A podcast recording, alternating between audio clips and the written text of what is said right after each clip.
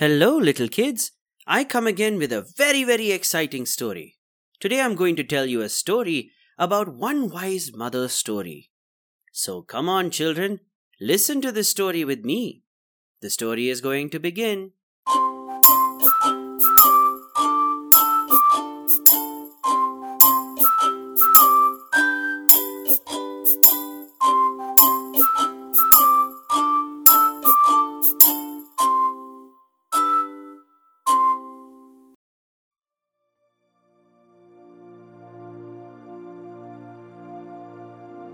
Once there was a small town. A Brahmin family lived in that town.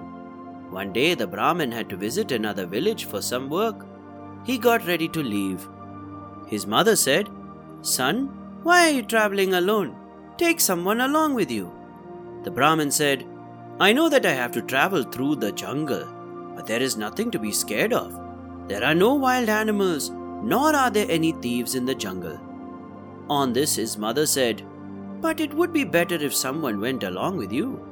The Brahmin said, Don't worry, mother, and don't be afraid.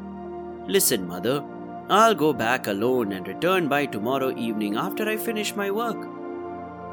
Yet the Brahmin's mother went to the pond, which was in the backyard of the house, and from that pond she got a crab. She said to her son, I do not approve of you going alone. Take this, keep this crab with you. To console his mother, the Brahmin kept the crab amidst the camphor balls in the bag. After that, he took his bag and left for his journey. It was summertime. When it was noon, the Brahmin could not bear the heat anymore. Just then, he happened to see a huge tree. The Brahmin thought, Why not rest for a while under the shade of this tree and proceed again when the heat is less? Under this tree, the Brahmin opened his food packet. He ate jaggery and bread. Then he decided to lie down under the shade of the tree. He was very tired, so he fell asleep. A snake lived in the trunk of the tree. The snake came out of the trunk and saw the Brahmin. He saw the bag kept next to the Brahmin.